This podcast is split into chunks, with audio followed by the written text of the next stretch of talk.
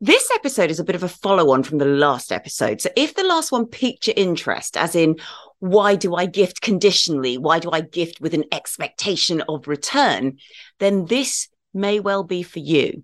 And this is about why we might people please and how we can begin to stop needing to.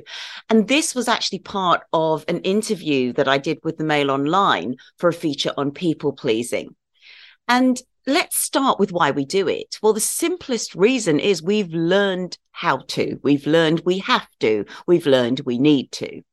Perhaps we were taught by our parents that we needed to fit in, or maybe they even role modeled fitting in. And therefore, we just do the right thing. Because this is actually especially common in second generation migrant children whose parents took the brunt of the you're different and therefore didn't want to stand out. So by being nice to people, by people pleasing, it became a strategy to become accepted. Maybe we were told or taught we had to be nice. Or maybe we were always praised for being nice. For example, oh, that's Audrey. She's so nice. She's so responsible. She's so nice to everybody.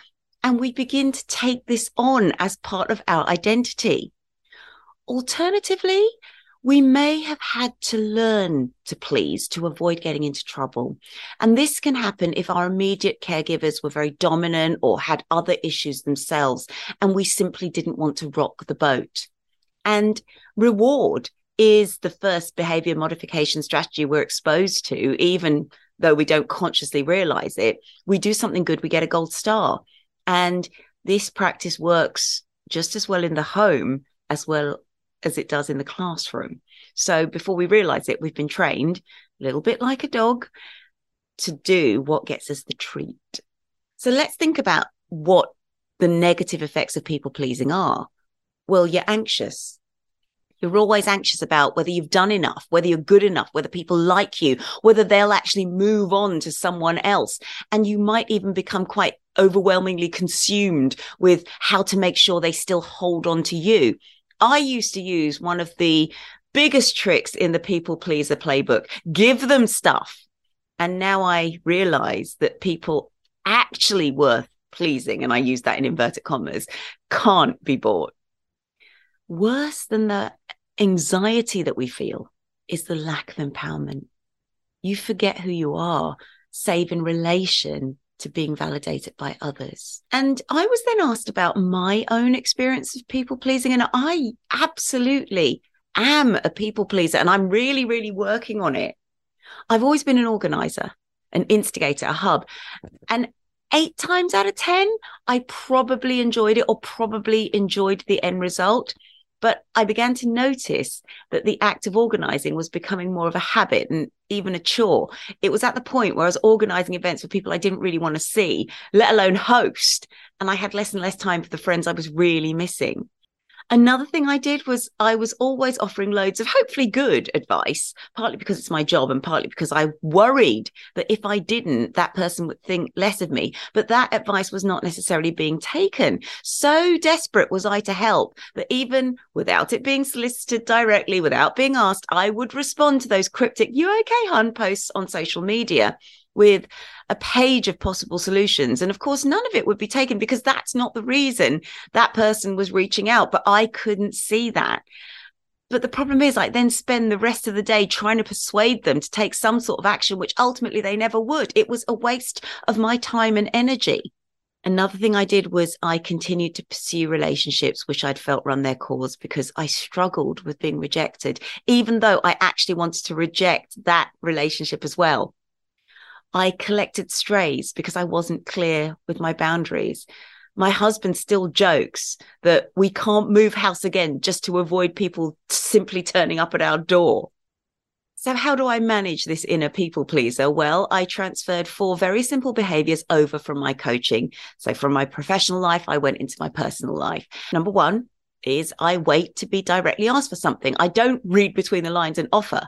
Even then, I'll answer honestly although politely. So if I don't want to, I will often say that I'd already planned to do something else. Or if a hint has been dropped in front of me, I now say, Oh, great idea. You let me know when you've organized that. Number two, if I'm on the receiving end of a rant, I will ask, Well, what is most helpful to you for me to do right now? I don't mind offering solutions if that's what's wanted, but I also don't mind being a sounding board. But I have also realized it's better for everyone involved in this situation to know what's needed. And that way, also, I don't interrupt being a good listener with problem solving. Number three, if my advice is not wanted, even when it was sought, I wish them well and get on with my life. And I do, however, think twice before I offer anything again. And now I actually ask first, do you want my advice or my validation? Number four, I buy time before responding. And I know that saying yes doesn't necessarily mean, oh, it's nothing. It was easy for me. So rather than agreeing straight away to something I'm unsure about, I will generally say, I need to check my calendar first and then I'll let you know. Often this is actually true but it also buys me time to think of a reason why I can't do something if I realize I don't actually want to do it. And if I do end up helping out when I really didn't want to, I no longer make it look easy or dismiss it with, oh, it's nothing. I will say things like, I can do it this time, but I also have to do X, Y, and Z. Or, yes, I can do that, but I've got so much on myself. And finally, I also don't give out my address to just anyone. You have to at least have made the Christmas card list. So, my final thoughts on people pleasing. Cooley talks about the looking glass self. We see ourselves reflected in the eyes of others. But this can mean as you evolve, other people's perceptions of you also need to evolve. And that can lead to conflict. And people used to you being super agreeable may well respond to any form of boundary setting with, oh, you've changed, or don't be like that, or why are you being so rude? And you do need to be brave at this point and use it as an opportunity to make your boundary clear. You might wish to ask, well, what do you mean like that? Or what do you mean changed? Or what do you mean rude? And maybe ask them to explain why they're upset with you saying no. So often, when people call us selfish, it's because they actually want to be selfish. And you know what? If they still don't understand, perhaps you really need to ask yourself, how much value does their relationship bring to me?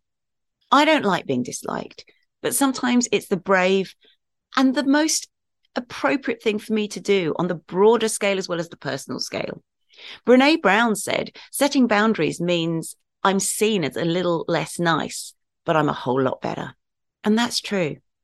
Your capacity and capability to please is a positive, but it is really important to be discerning. My good friends are happy to work a little bit harder themselves if they want to get together. And fewer of those who just wanted a pleaser rather than a friend actually now seek my counsel and company. Both circumstances are a win. I have more time and energy to devote to those I prioritize and to my life overall. And yes, I may have a smaller circle, but it's more valuable and it has been vastly enriched.